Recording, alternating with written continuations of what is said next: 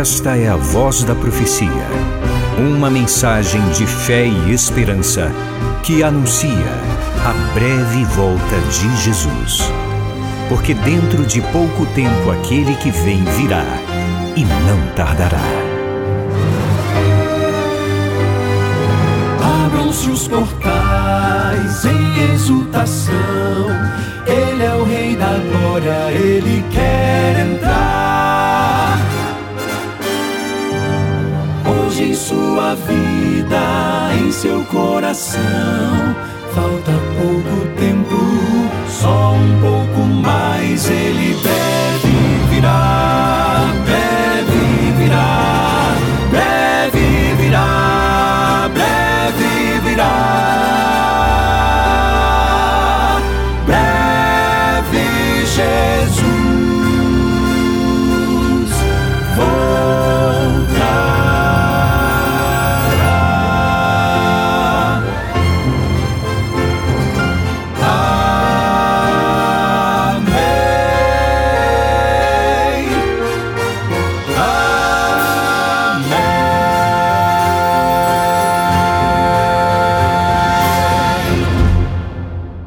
Bendito seja o nome do Senhor, porque o Senhor é bom e a sua misericórdia dura para sempre. Eu quero seguir com você pensando no tema do fanatismo. Fanatismo é um fervor excessivo, irracional e persistente. O fanatismo, ele permanece vivo e presente em nossa sociedade. Apesar de vivermos numa sociedade supostamente livre, científica, tecnológica e esclarecida, e existem diferentes tipos de fanatismo: racial, partidário, esportivo, ideológico, religioso, além de outros, e nós temos pensado um pouco a respeito especificamente do fanatismo religioso. Veja, existe uma diferença entre fundamentalismo e fidelidade. Em especial após o fatídico dia 11 de setembro de 2001, quando ocorreram ataques terroristas sem precedentes nos Estados Unidos, o tema do fundamentalismo religioso está em destaque na agenda mundial. Existe uma aversão crescente contra organizações, grupos e movimentos religiosos radicais. No entanto, é importante que nós façamos uma diferença entre o fundamentalismo e a fidelidade a Deus. Via de regra, os fundamentalistas religiosos, eles são fiéis às suas crenças de forma impositiva, radical, fanática e desequilibrada. Por outro lado, os que decidem viver em fidelidade a Deus também não negociam princípios, mas não os impõem a outros. Esse é um ponto importantíssimo. Infelizmente, há muita gente que confunde essas duas realidades. E fidelidade tem recebido o rótulo de fundamentalismo. Nosso Senhor Jesus Cristo viveu em completa fidelidade ao Pai, a Deus. Ele nunca negociou princípios, mas ele viveu para pregar o amor. Em Atos 10, verso 38, está escrito assim: Pedro diz: Deus ungiu a Jesus de Nazaré com o Espírito Santo e com poder. Jesus andou por toda parte fazendo o bem, porque Deus estava com ele. Cristo não apoiou o uso de armas. Ele não incitou luta de classes. Ele não buscou poder agiu sempre de forma altruísta, desprendida. Ele não veio para condenar, mas para salvar o mundo. Jesus morreu para dar a toda a humanidade o direito de vida eterna. Na carta aos Romanos, capítulo 10, versos 12 e 13, está escrito assim: Porque não há distinção entre judeu e grego, uma vez que o mesmo é Senhor de todos, rico para com todos os que o invocam, porque todo aquele que invocar o nome do Senhor será salvo. Ouviu bem? Porque todo aquele que invocar o nome do Senhor será salvo. Jesus Cristo, ele deve ser o centro de toda pregação cristã. E aqui eu aproveito para lhe fazer uma advertência. Cuidado com igrejas que lhe conduzem para homens. E cuidado com homens e mulheres que se colocam como exemplos de fé, sabedoria, santidade e poder. Você sabe que antes da conversão Pedro queria ser o primeiro. Pedro, o apóstolo de Cristo, ele queria ser o principal, o de mais destaque. Mas, depois que ele se converteu verdadeiramente a Cristo, depois que Pedro recebeu o Espírito Santo, ele passou a ter uma nova compreensão de quem ele era.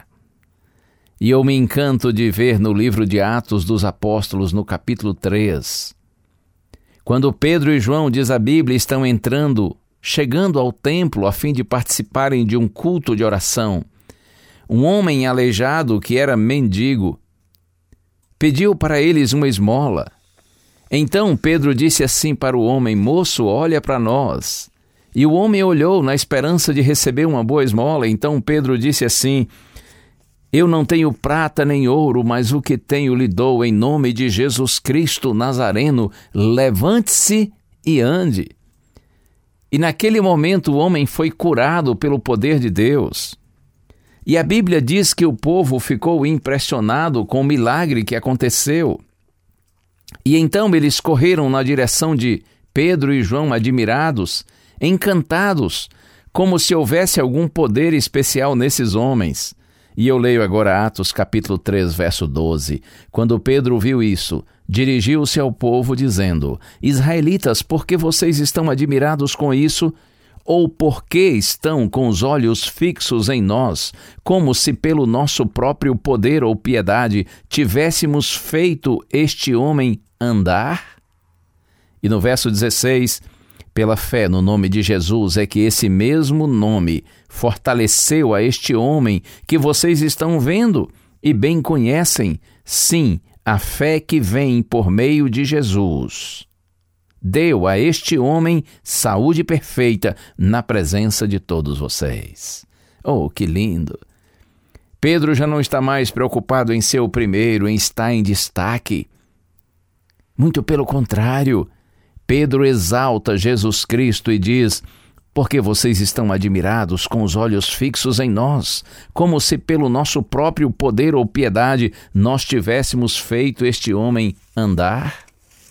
Por isso eu insisto com você: cuidado e muito cuidado. Porque hoje vivemos num tempo em que muitos homens e mulheres se exaltam, como se neles houvesse algum poder mágico, como se fossem exemplos de fé, de sabedoria, de santidade. Cuidado com esse tipo de gente, com esse tipo de líder e com esse tipo de igreja que coloca pessoas nesse pedestal essas atitudes de fanatismo, elas estão totalmente contrárias à vontade de Deus. Concluindo nossa reflexão de hoje, que Deus nos ajude a mantermos nossa fidelidade a Ele todo o tempo, custe o que custar, porém vivendo de maneira equilibrada, dando sempre glórias a Deus pelas vitórias que nós temos alcançado. Vivi em outras terras, outros deuses conheci e com sinceridade honrei a lei que eu servi. Eu não tive a grande chance de a Bíblia conhecer, mas segui a minha luz até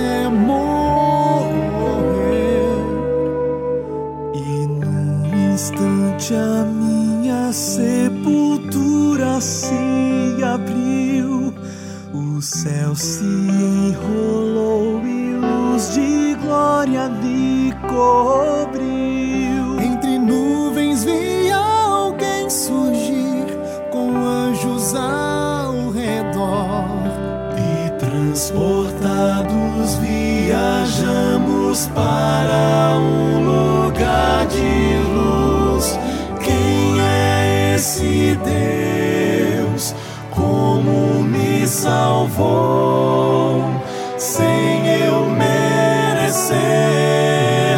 Sendo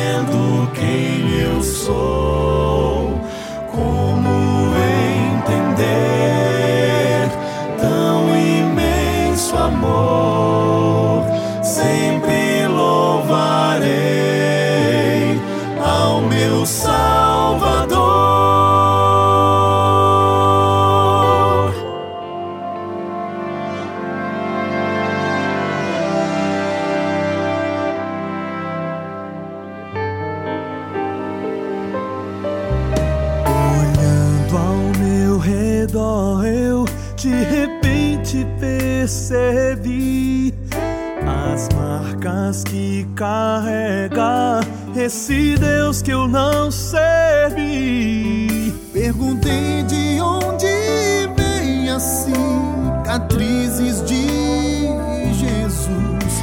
E o anjo me contou de todo o sacrifício e da cruz. Quem é esse Deus?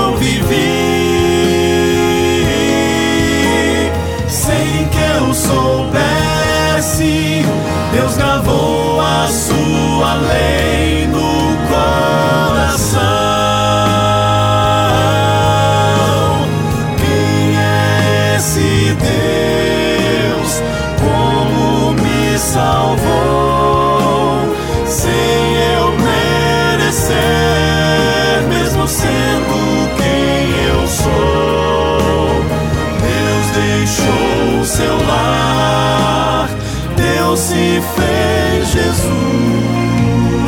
Eu conheço o céu, Deus conhece a cruz.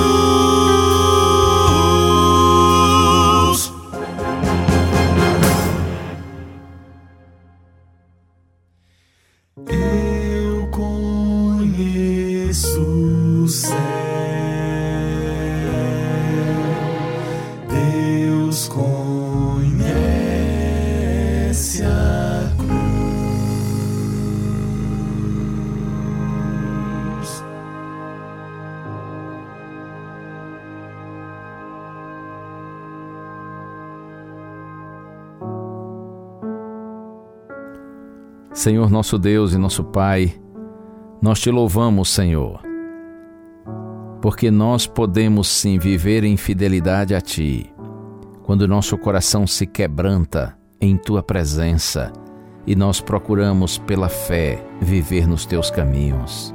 Ajuda-nos, Senhor, a vivermos dessa maneira, a não abrirmos mão da nossa fidelidade ao Senhor, mas sempre com equilíbrio e sabedoria fugindo do extremo, fugindo do fanatismo. Que toda a glória das vitórias obtidas em nossa experiência cristã seja para o Senhor e unicamente para o Senhor, porque só o Senhor é digno.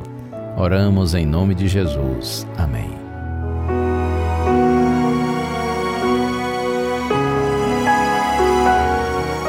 Uma bênção de Deus para você e a sua família. Que o Senhor te abençoe e te guarde. O Senhor faça resplandecer o seu rosto sobre ti e tenha misericórdia de ti. Que o Senhor sobre ti levante o seu rosto e te dê a paz. A Voz da Profecia é um programa da Igreja Adventista do sétimo dia.